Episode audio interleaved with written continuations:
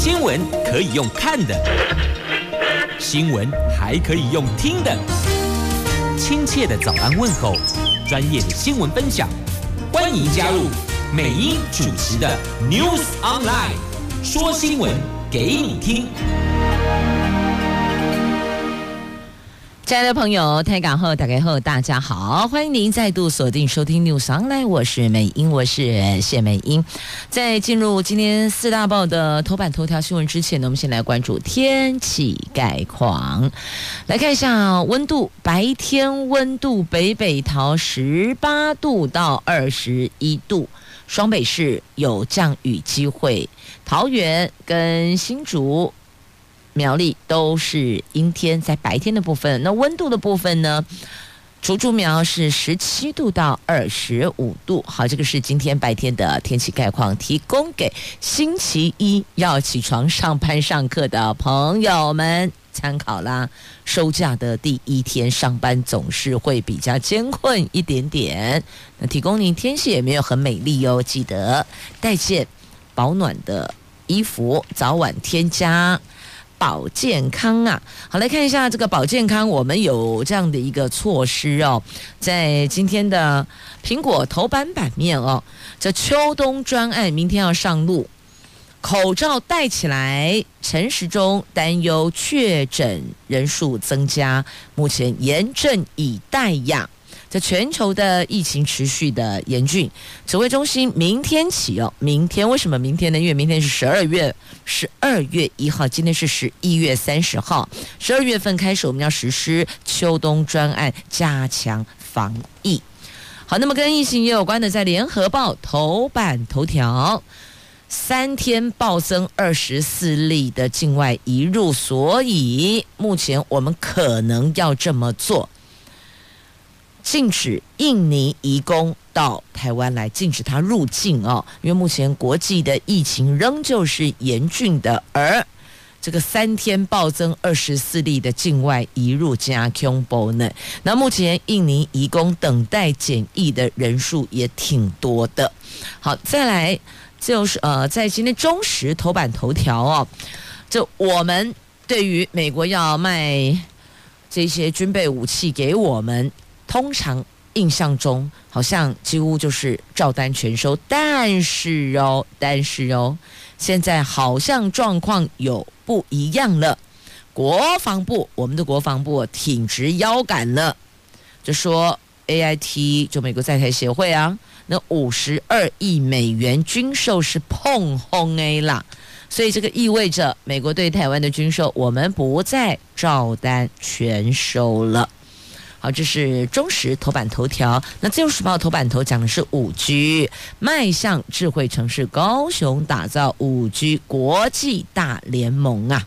好，这是今天四大报的四则头版头。先来关注明天要上路的秋冬专案，疫情严峻，指挥中心明天想要实施秋冬专案，加强防疫，推出。入境检负阴性证明，八大场所强制戴口罩，应该是八类型的场所强制戴口罩，还有鼓励医护裁剪等三大措施。那么在新制上路的前夕，台湾机场昨天是爆量，就国人回台的这个人数爆量，不少航班几乎接近客满，单日涌入四千三百五十二个人入境，是。最近的平均人数的三倍呀！指挥中心坦言，回国人潮难免增加一些确诊的病例，所以指挥中心是严阵以待。蔡总统昨天有呼吁全民一定要戴口罩。那这个秋冬专案明天要上路了，不管你是台湾狼、阿西瓦够狼。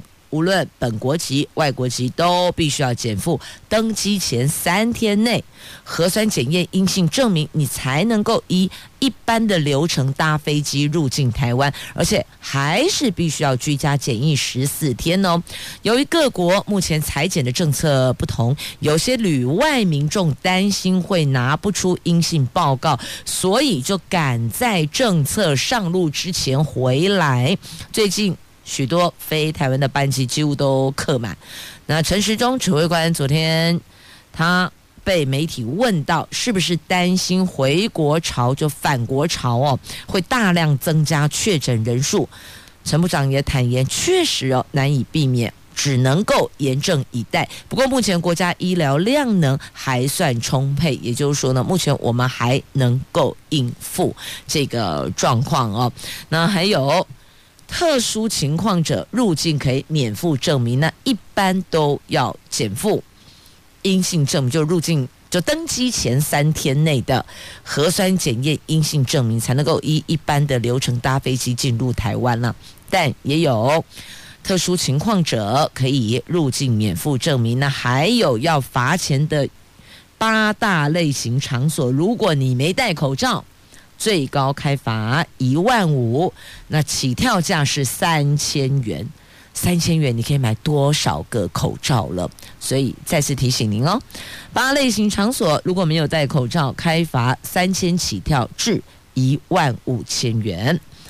好，那医生说呢，即便你明天起，我们是实施秋冬专案了嘛？即便你拿了这个核酸检验的报告是阴性的，但是还必须要检疫十四天，因为的确哦，还是有发生过你入境采检 OK 的，这个没想到在居家检疫期间发病了，亦或者居家检疫接近要出关的时候，你看接近出关大概就两个礼拜时间了，十四天嘛，才出现状况。因此，这个要预防疫情的这个病毒，所以呢，该做到位的还是得做好、做满、做完整。这也是为了全体国人的健康把关。继续，我们来关注《联合报》的头版头条的新闻，这个是有关政府正在思考是不是要。禁止印尼移工入境台湾，为什么呢？因为哦，最近这三天新增加的二十六例的境外移入的确诊个案，其中有二十四例都是印尼移工，所以啊，指挥中心正在跟劳动部密切的讨论，在考虑是不是要暂时禁止印尼移工入境呢？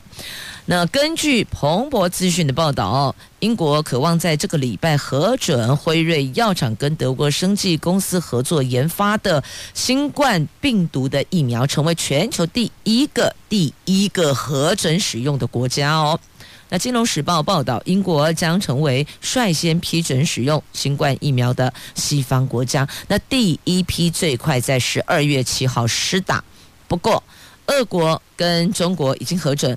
本国研发的疫苗提供国人接种，啊，所以目前听来是英国、俄国跟中国在疫苗接种的部分有比较明确的提成了。啊，英国政府引用特殊法规，允许药品监管单位在英国准备脱欧之际，得以绕过欧盟。自行核准疫苗使用，这已经向辉瑞订购可供两千万人施打的两剂疫苗。药品和医疗产品监管署正加速审核当中。那对英国即将开打新冠疫苗，指挥官陈时中说，未来入境旅客如果已经接种疫苗，该如何证明？必须要提出哪些资料？还有相关证明机构，这个都是目前相当头痛的问题。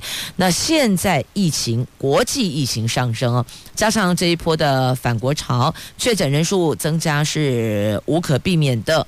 目前只能够严阵以待，但现在医疗量呢还算充沛呀。那像美国的部分呢，确诊人数创新高，那香港的中小学则是以停课先暂时因应啊。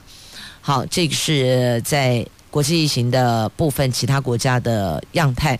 那现在我国因为昨天新增了三例境外一路确诊病例，都是印尼籍的移工哦。那指挥中心表示，这三例在出境前都受检，结果是阴性的。十一月十四号搭同一班的飞机入境台湾，其中两个人到现在没有症状，那一个人是检疫期满前出现了嗅觉异常，但因为持续。时间短，而且轻微，所以没有回报。这三个人都是检疫期满裁检确诊的，研判三个人是搭飞机时还没发病，就等于在飞机上应该是。还没发病的，那只要超过两名确诊个案是来自同一个训练所，就会列入黑名单，禁止该公司所经手的新移工入台。那目前已经有八个中介公司被禁止引进新移工。那此外，现有集中检疫床位是两千零七十二床，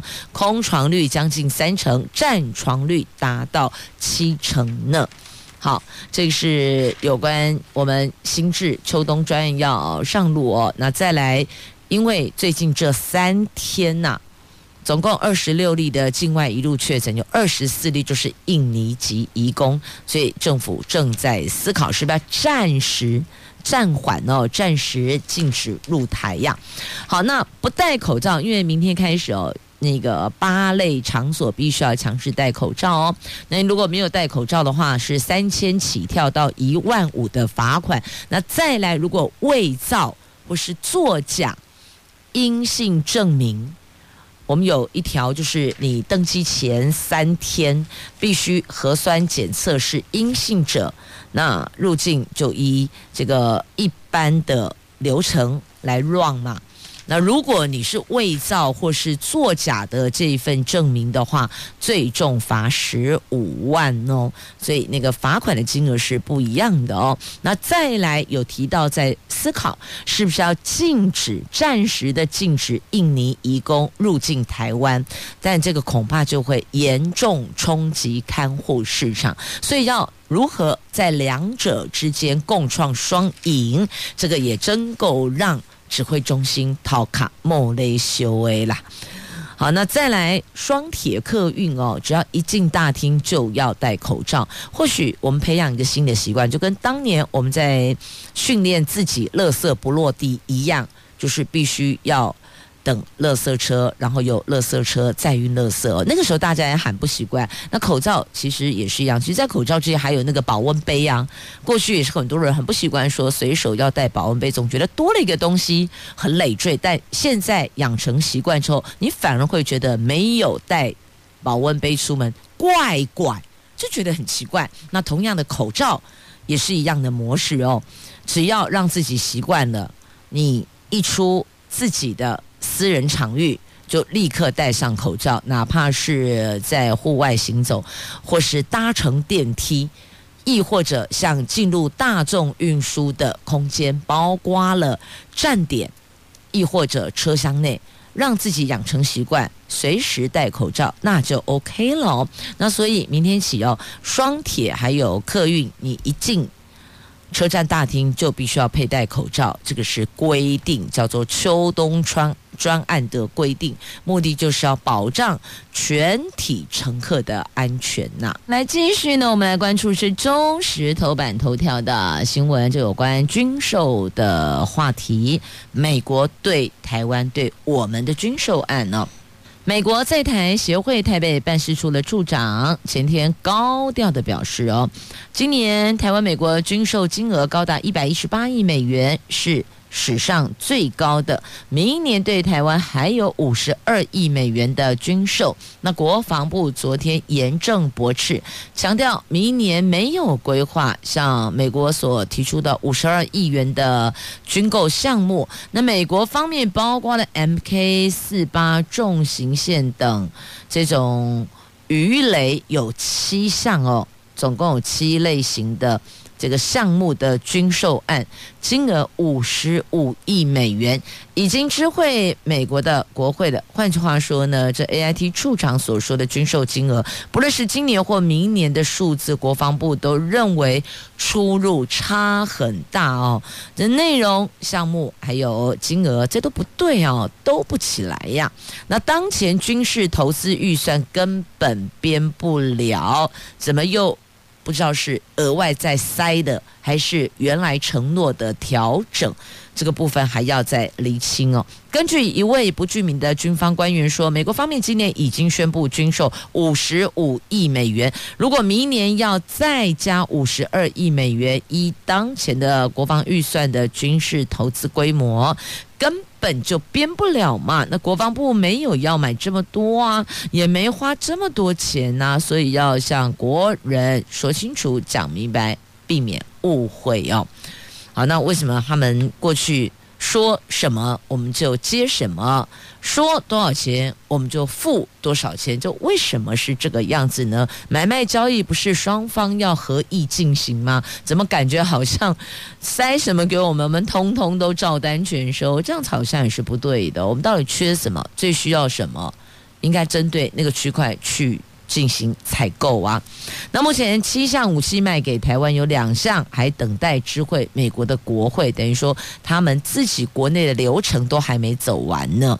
那我们的防卫战力提升，先自主后采购哦。这国防部强调，国军防卫战力的提升，武器装备的筹获，都是以国防自主为优先。如果无法短期获得则采军购方式。那国防部这个说法是否意味着美国方面准备要卖给台湾的武器，国防部未必会买单啦？这恐怕还有待商榷呢。好，这是今天中时头版头条的新闻，所以等于就是说，我们的国防部驳斥了 AIT 处长讲的这个军售案，而且直接说了这军售碰轰啊，哎。似乎这个虚虚实实当中有很大的落差。好，继续我们再来看一下《自由时报》头版头条的新闻：迈向智慧城市，高雄要打造五 G 的国际大联盟啊！今天。这个五 G 国际大联盟将在高雄亚洲新湾区成立，不但是台湾最完整的试验场域，也渴望引领高雄从重工业提升为高科技智慧城市。这更是高雄市长陈其迈上任满一百天前夕再次实践产业转型的指标政策之一呀、这个指标政策之一，包括了有中华电信啦、亚马逊旗下云端服务商，还有思科等多家国内外的业者，已经对此表示高度的兴趣啊。那陈市长说，亚洲需要设新创试验场域，那要吸引国际级加速器还有新创团队进驻到高雄，这是高雄目前在这一块所做的努力哟。其实先把线架起来，那后续就比较好连连看了。大概就是朝这个方向下去做一些建制，就是布建未来的五 G 智慧城市啊。所以等于我们是设下了十面埋伏吗？来，继续我们要来关注的，这个是。有关疫苗来延续中时头版下方哦，全球第一个，英国最快十二月七号日期都出来了，本来还接获讯息是说十二月嘛，那结果二国跟那个中国是他们自己本国制的疫苗，那现在全球最快第一个就英国，它在二零二零年十二月就要接种了哦。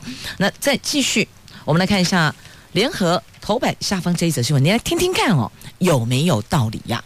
李专就银行的理财专员李专 A 钱说，追究责任最高层级要到当属定董事长，经管会出重手，要比照反洗钱，要求银行要画出责任地图。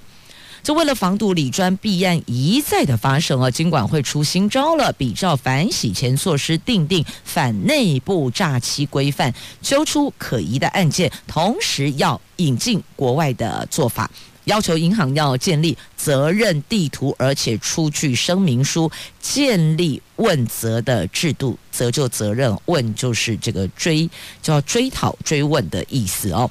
那当发生李专弊案等重大的缺失的时候，可以依照这个去追究责任，范围包括董事长等董事会的成员哦。如果层级可以到董事长，就表示没有什么层级不能去追究责任的哦。那预计金管会明年要推动这些新措施，由于责任地图划到了董事长，金管会规划将比较推动金控大股东持股透明方案，先跟银行大股东沟通，以渐进方式来推动啊。因为李专弊案频传，当然各界会关注了。那金管会除了重罚之外，也决定要从制度面着手，严拟采取强化监理措施，包括第一，要修改金控及银行内控的办法，增订对内部诈欺等行为风险订定监控机制啊。那银行进行洗钱防治工作，会透过检视客户交易跟询问，了解客户交易有没有异常。抓出可能洗钱的罪犯，那未来银行也要透过反内部诈欺的规范，揪出可能涉及 A 钱的李专，亦或者是行员。如果讲到这里还不是很清楚的话，我们就举个例子哦。譬如说呢，反洗钱措施是五十万元以上交易要确认客户的身份，反内部诈欺监控机制则可以对于李专帮客户临柜交易超过一定金额。要求存汇人员必须要确认是否是客户本人，或是当李专手上握有大量客户已经盖好章的取款调的时候，银行就要列为高风险，采行适当的措施，甚至不排除略过理专，由银行内部直接跟客户对你是否有这些委托。再次确认哦，这样子是比较保险的。那第二个呢，就参考英国等国外的做法，要求银行画出责任地图，并出具责任分工声明书，交给主管机关。发生重大违失的时候，就可以去用这个追究责任呐。那等于这个层级就往上画了，你看画到董事会的董事长去了哦。那像几年前爆发的美国富国银行弊案，就是追究到董事长。当时哦，富国员工为了要达到业绩的目标，所以他没有经过客户同意，就盗开存款和信用卡账户，引发各界不满。那华府国会议员认为是董事长定。太高的业绩目标才会导致员工铤而走险，等于说这么做是被董事长给逼出来的。那最后富国银行董事长就被迫下台了。那第三个，银行一线的业务部门、二线的风险控管，还有法遵及三线的内部稽核，以后也要建立责任地图。等于说，以后出事不只是一线人员、二线及三线人员没有尽责任，他还要扛责任，就运用很多的方式，希望能够把这个弊案的发生率降到最低，同时也有一些警醒的作用哦，避免有些或许想要达到某些业绩目标铤而走险的银行的内部员工打消。他这么做的念头哦，那再来，银行也担忧老客户就是信任老李专安内贝安诺嘞，可能有些客户跟有些李专他已经不再是哦，就是客户跟李专的关系，他甚至可能成为了朋友。甚至成为超级好朋友，那就是有信任存在的这些理专。那因此，如果这个方式下去，会不会有影响呢？那金管会寄出防弊新要求，业者说重点在企业文化，还有理专的操守呀。那再来也呼吁所有的银行的这些客户们呢，不要把存折硬件。给李专做保管，所以等于说有需要的时候呢，那就来邓英呐，那类似像这样，如果全部都交给他保管，的确是会提升风险的，所以请民众要提高警觉。好，这是在今天的联合的头版下方的新闻，您认为呢？好，再来我们要看的新闻在《自由时报》头版下方哦。这名导演朱延平，哎呀，太有智慧了！看看他怎么样退别墅大道的。来这一位现年六十二岁的别墅大盗潘培林，他趁着夜黑风高潜入知名导演朱延平在台北市信义区的别墅，要搜刮钱财。那搜刮钱财之后呢，以为屋子里边没有人哦，那大胆的以拖行方式想要窃走保险箱哦，真的是超大胃口的哦，就没想到这个拖行声音。引起了在家里的朱延平的注意，他前往查看的时候，两个人四目对望，哇，跨立地跨立，哦，就两个就对看了啦。那这个时候呢，朱延平急中生智的说：“警察在路上了。”结果这位别墅大盗吓得躲进附近的草丛一整夜。当天就被警方给逮捕了。那警方调查哦，这一名别墅大盗，他曾经犯起多犯下多起的住宅啦、豪宅啦、别墅的窃案。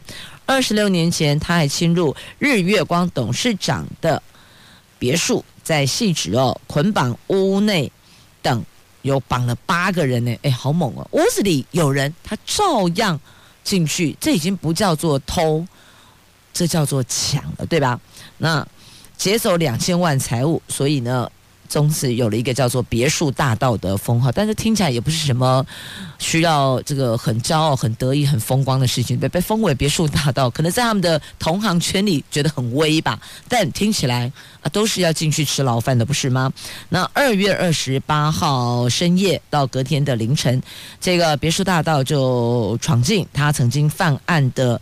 这个朱延平所居住的上林苑的别墅哦，潜入其中的三栋住宅，偷走现金、保险箱等财物，所以我觉得也蛮纳闷的啊。啊这些豪宅、这些高档别墅、高级住宅区，他们的这个保全管理不是很严格、很缜密吗？啊，到底为什么这个家伙他可以好像如入无人之境一样，随便他进进出出，好怪哦。那所以代表什么呢？代表这个安全控管保全的区块还有可以再加强的所在，可以再做得更好哦。那只是真的太嚣张了。你本来可以顺利得手走人，只是他硬要把那个保险箱给搬走，但保险箱很重啊，就用拖的，大家拖了。你想半夜拖行东西，保险箱哎，你当住户是全部。都耳朵塞进的东西，听不到任何声响吗？所以这个叫做嚣张了，太过嚣张，抓起来刚好而已呀、啊。就这家伙哦，他躲到山区一整夜，还埋怨蚊子有够多。吼、啊！有人叫你去躲山区吗？你不去偷东西或是抢东西，你。何苦会落得如此下场呢？不检讨自己，还要埋怨？妈啊！我告诉你，这真叫没救啊，没救了。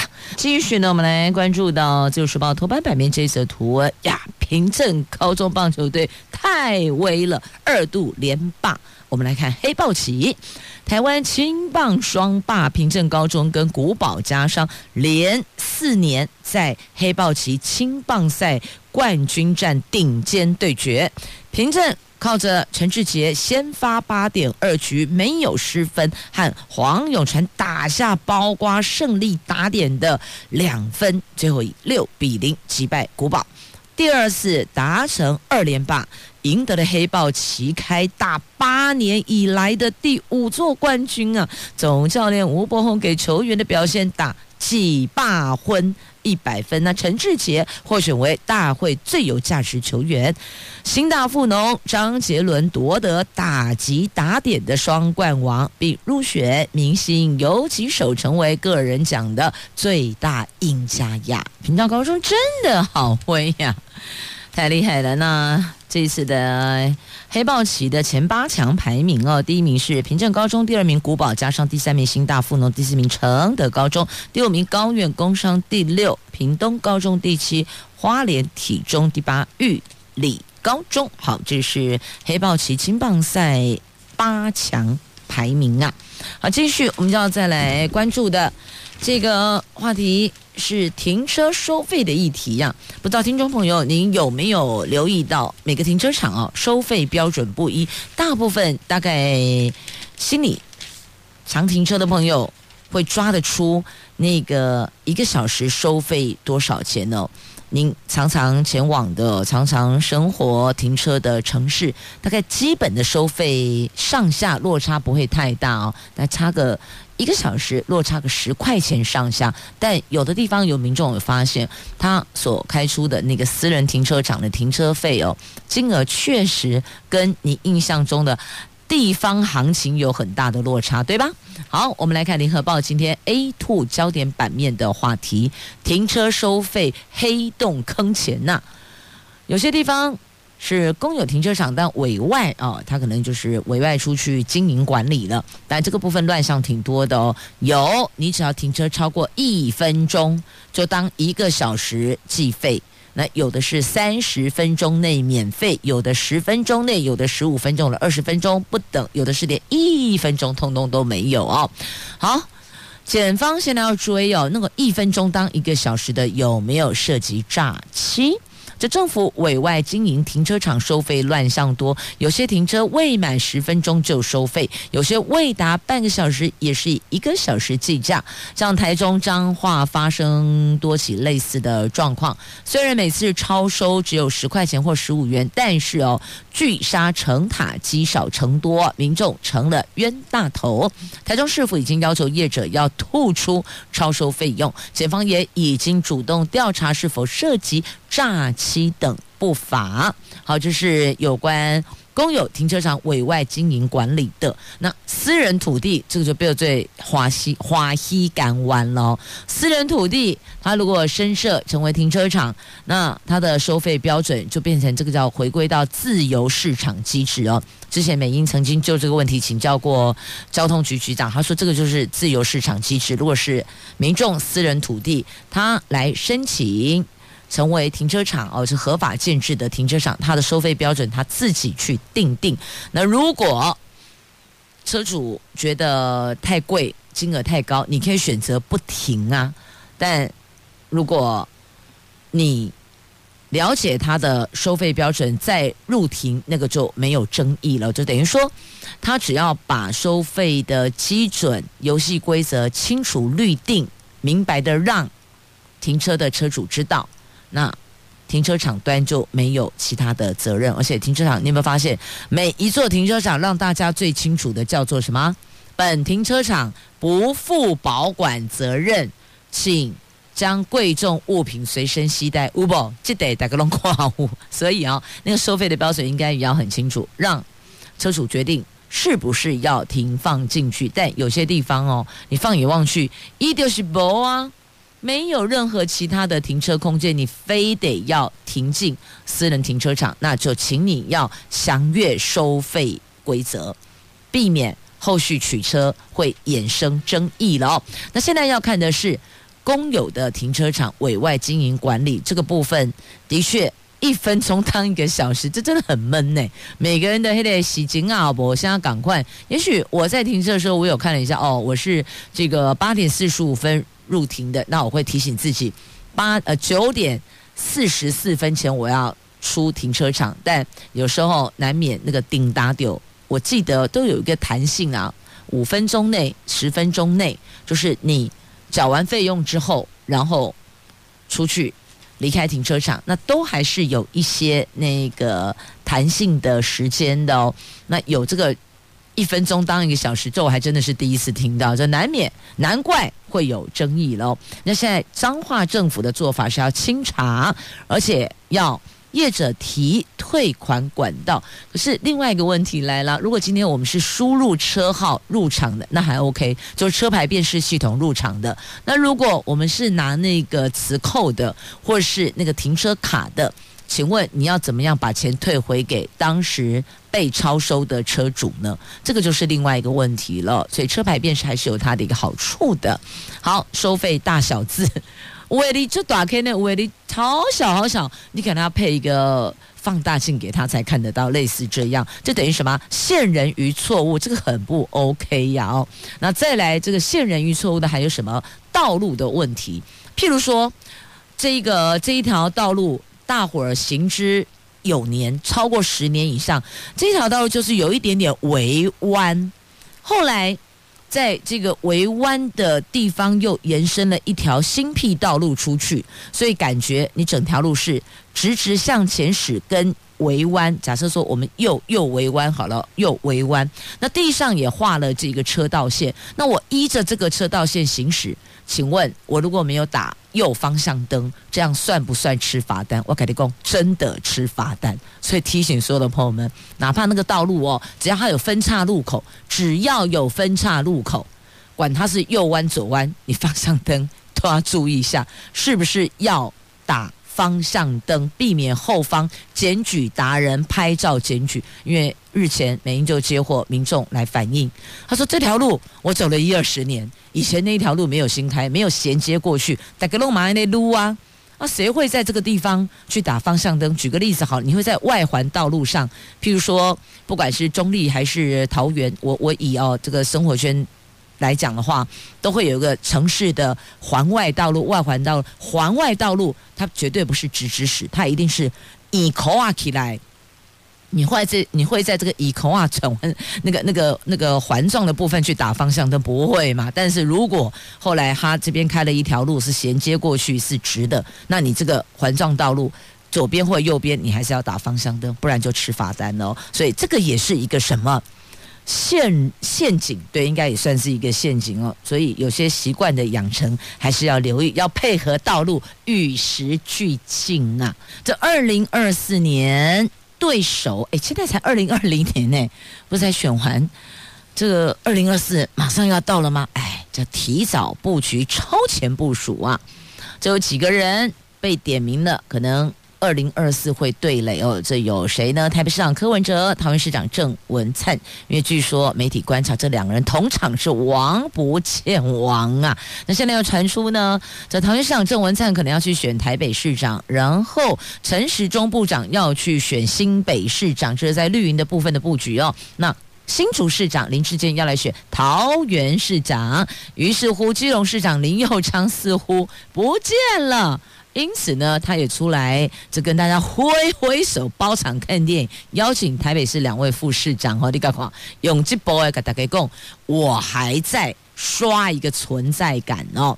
这个绿营的布局到底是不是这样呢？那如果真的桃园市长要去选台北市长、选首都市长的话，那就跟日前传出新竹市长林志坚要来选代表民进党选桃园市长的问题是一样的啊。那你户籍就必须要迁出现在所属的桃园市跟新竹市了，分别要迁出。那请问啊，向来就起定位有没有因此而影响了呢？好，这是在绿营的部分已经超前部署了。那么蓝营的部分呢？好，一个问号。蓝营的支持者赶快去追着。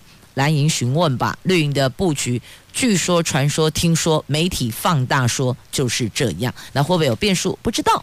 好，来接着要再关注的是公务人员落款文化哦，你们觉得这成了台湾美学之毒瘤呢？这其实有些很漂亮的建筑物，然后就非得要底下有一个落款，呃，某某县长、某某市长、某某乡长、某某镇长 u b 是不是可以？看看四十年前的宜兰县长陈定南，那个时候他就不落款了。伊都不得下架米家，他四十年前陈定南担任宜兰县长的时候，他就下一道命令，他不会在任内的任何的公共建设上落款提名，绝对没有什么宜兰县长陈定南不啦，一律以宜兰县政府来取代县长的姓名。阿基玛嘞。这个我们是不是也有讨论的空间呢？好，再来有三项交通新制，明天上路哦。第一个，接送未满七岁的孩子黄线临停不限时；第二个，汽车装载货物脱落最多罚一万八千元；第三个，交通违规举发期限缩短为两个月。好，再来关注的这个议题，我只能够说，Oh my God！哎，我先丢一下这个天气好了。北台湾今天起湿冷一个星期，入夜低温下探十六度，请大家注意保暖。好，我说要丢的这一个话题是这样也可以哦。这个这位男士哦，他洗四千六百张的发票，不是真的丢洗衣机洗哦，而是每一张一块钱呐、每一张发票面额一块钱，有四千六百张，他中了八千四百元。你看看啊，这一位男子他高调剖就是剖文呐、然后去炫耀他的攻略。结果被网友轰，影响正常人的权益，所以这个叫小额发票。但是我告诉你，他这么做，你翻开所有的法条，竟然无法可管呢。所以我只能够说，Oh my God！同时也谢谢朋友们收听今天的节目，祝福你有愉快而美好的一天。我们明天上午空中再会了，拜拜。